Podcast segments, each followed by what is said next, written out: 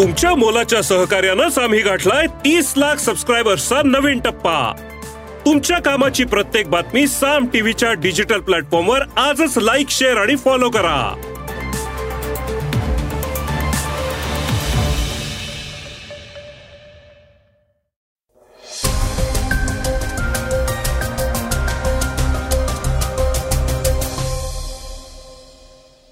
नमस्कार मी गौरी कुबेर आपण ऐकत आहात सकाळचं पॉडकास्ट मनोज जरांगे पाटलांनी मराठा आरक्षणासाठी सरकारला दिलेली मुदत संपलीय. त्यानंतरही सरकारनं आरक्षण दिलं नाही तर काय? याचं उत्तर जरांगे पाटलांनी दिलंय. शरद पवारांनी पॅलेस्टाईन विषयक केलेल्या विधानावरनं गदारोळ माजलाय. गुंड ललित पवारवर पुणे पोलीस मोका अंतर्गत कारवाई करण्याच्या विचारात आहेत.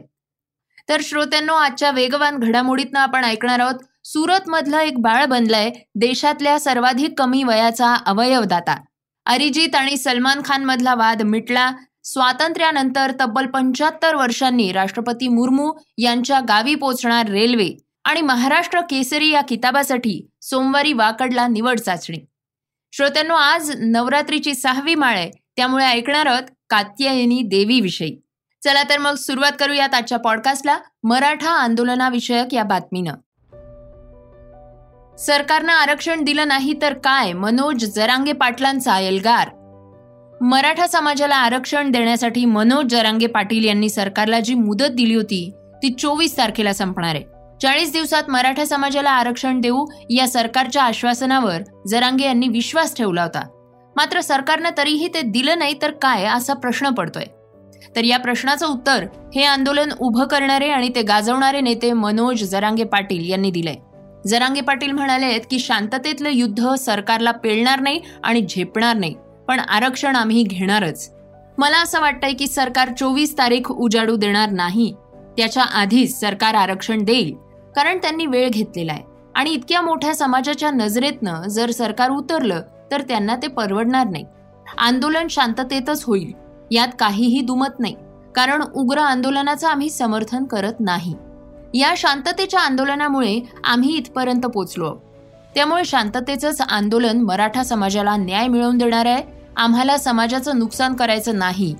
जरांगे पाटील पुढे म्हणाले की मराठा समाज पंच्याण्णव टक्के मागास आहे. त्यांचा मला पाठिंबा आहे.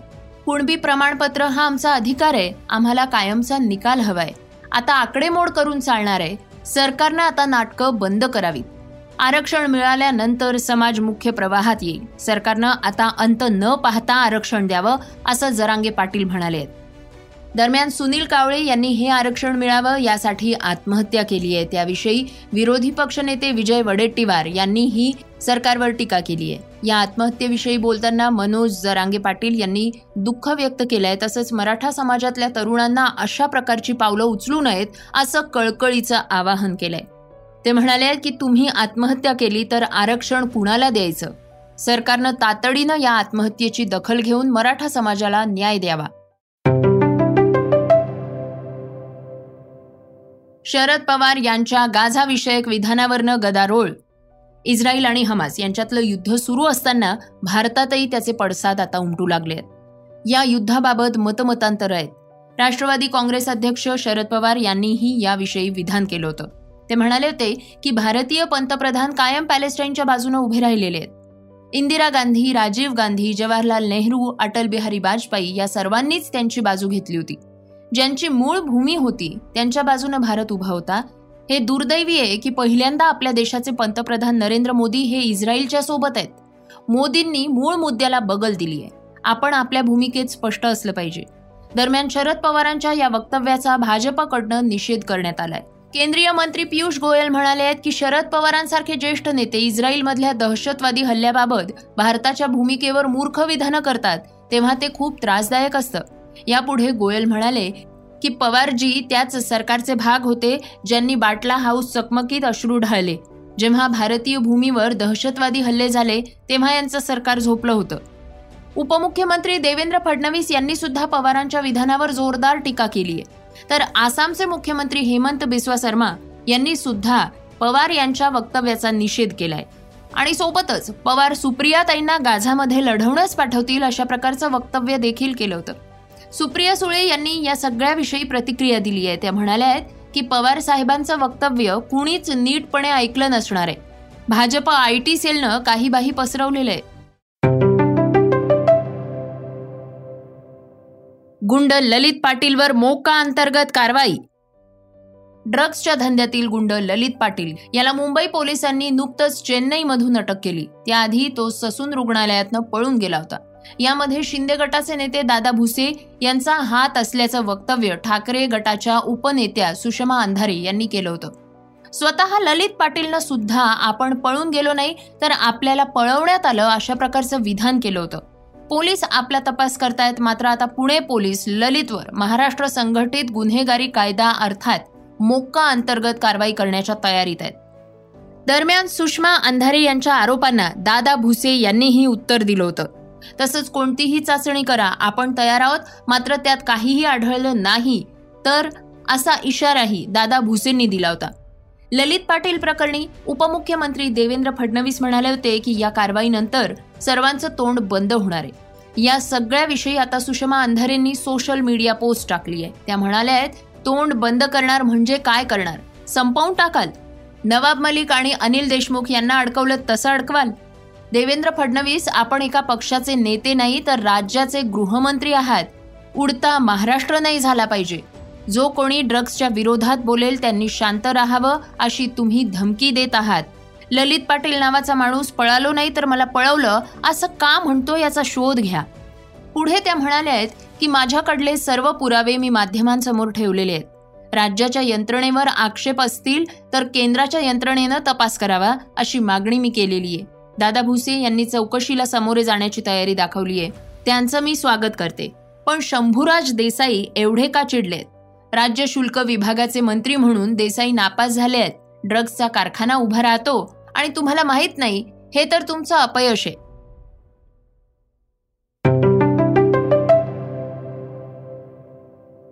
श्रोत्यांनो ऐकूयात वेगवान घडामोडी.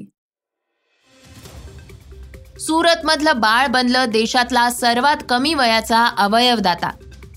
श्रोत्यांनो सुरतमधल्या एका चार दिवसांच्या बाळाचा ब्रेन डेड झाल्यामुळे दुर्दैवी मृत्यू झालाय. मात्र त्या बाळाच्या पालकांनी अवयव दानाचा धाडसी निर्णय घेतलाय. त्यामुळे या बाळानं इतर सहा बालकांना नवीन जीवन दिलंय. या बाळाच्या दोन किडन्या यकृत आणि डोळे दान करण्यात आले आहेत. पालकांची ही कृती अवयव दानाच्या चळवळीत एक मैलाचा दगड ठरली आहे त्यामुळे हे चिमुकलं बाळ भारतातलं सर्वात कमी वयाचा अवयवदाता ठरलंय. अरिजित आणि सलमान खान मधला वाद मिटला. सलमान खान आणि प्रसिद्ध गायक अरिजित सिंग यांच्यातला वाद गेले बरेच दिवस गाजला होता. अरिजितनं याविषयी सोशल मीडियावरनही वाच्यता केली होती मात्र तरीही सलमान खानच्या सिनेमात त्याला गाणं मिळालं नव्हतं. मात्र आता टायगर थ्री या सिनेमाच्या निमित्तानं पुन्हा एकदा हे दोघं एकत्र येत आहेत. या सिनेमातल्या गाण्यासाठी अरिजित आणि सलमान तब्बल नऊ वर्षांनी एकत्र आले स्वातंत्र्यानंतर तब्बल पंच्याहत्तर वर्षांनी राष्ट्रपती मुर्मू यांच्या गावी पोहोचणार रेल्वे राष्ट्रपती द्रौपदी मुर्मू यांचं मूळ गाव असलेल्या ओडिसातल्या मयूरभंज जिल्ह्यातल्या राई रंगपूर आणि बदाम पहाडामधून लवकरच रेल्वे धावणार आहे. स्वातंत्र्याला पंच्याहत्तर वर्ष उलटूनही या प्रदेशात रेल्वे पोचली नव्हती. आदिवासी बहुल असलेल्या मयूरभंज जिल्ह्यातल्या तीन रेल्वेंना नुकतीच मंजुरी मिळाली आहे. रेल्वेच्या दक्षिण पूर्व विभागात येणाऱ्या मयूरभंज जिल्ह्यात रेल्वेचं जाळं निर्माण होण्यास त्यामुळे मदत होणार आहे. या नवीन गाड्यांमध्ये कोलकाता शालिमार ते बदाम पहाड बदाम पहाड ते राऊरकेला या दोन्ही गाड्या आठवड्यातनं एकदा तर राऊरकेला ते टाटानगर आठवड्यातनं सहा दिवस या रेल्वे गाड्यांचा समावेश आहे. टाटा बदाम पहाड मार्गावर पहिल्यांदाच जलद गती गाडी धावणार. आहे महाराष्ट्र केसरी किताबासाठी सोमवारी वाकडला निवड चाचणी. राज्य अजिंक्यपद कुस्ती स्पर्धा व महाराष्ट्र केसरी कुस्ती स्पर्धेसाठी सोमवारी तेवीस ऑक्टोबरला वाकड इथे कावेरी नगर क्रीडा संकुलात पिंपरी चिंचवड निवड चाचणी कुस्ती स्पर्धा होणार आहे. राज्य कुस्तीगीर संघातर्फे सहासष्टावं महाराष्ट्र राज्य अधिवेशन आणि राज्य अजिंक्यपद कुस्ती स्पर्धा व महाराष्ट्र केसरी कुस्ती किताब स्पर्धा होतीये. माती आणि गादी अशा दोनही विभागात ही स्पर्धा घेतली जाणार आहे. श्रोत्यांनो आज नवरात्रीची सहावी माळ. आज ऐकणार आहोत कात्यायनी देवी विषयी श्रीन्नमः प्रथमं शैलपुत्रेति द्वितीयं ब्रह्मचारिणी तृतीयं चन्द्रघण्टेति कूष्माण्डेति चतुर्थकं पञ्चमं स्कन्दमातेति षष्ठं कात्यायनीति च सप्तमं कालरात्रिश्च महागौरीति चाष्टमम् नवमं सिद्धिदात्रे च नवदुर्गाः प्रकीर्तिताः। नमस्कार मी नितीन जोशी गुरुजी पुणे. शारदीय नवरात्र महोत्सव साजरा करताना आपल्याला देवीच्या विविध रूपांची माहिती हवी. यासाठी ओळख नवदुर्गांची या सदरात आपण आज कात्यायनी देवीचे रूप पाहूया. चंद्रहासोज्ज्वलकरा शार्दूलवरवाहना। कात्यायनी शुभं दद्यात् देवी दानवघातिनी। नवदुर्गा स्वरूपातील हे सहावे रूप या स्वरूपात भगवती सिंहावरतीच विराजमान आहे. चंद्राप्रमाणे शीतलता प्रदान करणारी व भक्तांचे शुभ करण्यासाठीच दानवांचा घात करणारी म्हणून या रूपाला पाहिले जाते. याबद्दल एक कथा येते. ती अशी की भगवती परांबिकेची उपासना करणारे कात्य नामक एक महान ऋषी होऊन गेले. त्यांनी भगवतीला कन्येप्रमाणे लालनपालन करण्याची इच्छा आहे. तर तू माझ्या पोटी जन्म घे असा वर मागितला. पुढे भगवती त्यांच्या पोटी जन्मघेती झाली. आणि त्यामुळेच तिला कात्यायनी या नावाने ओळख प्राप्त झाली. धर्म अर्थ काम आणि मोक्ष या चारही पुरुषांथ पुरुषार्थाची प्राप्ती या देवीच्या कृपेने होते. ही भगवती अत्यंत फलदायी आहे.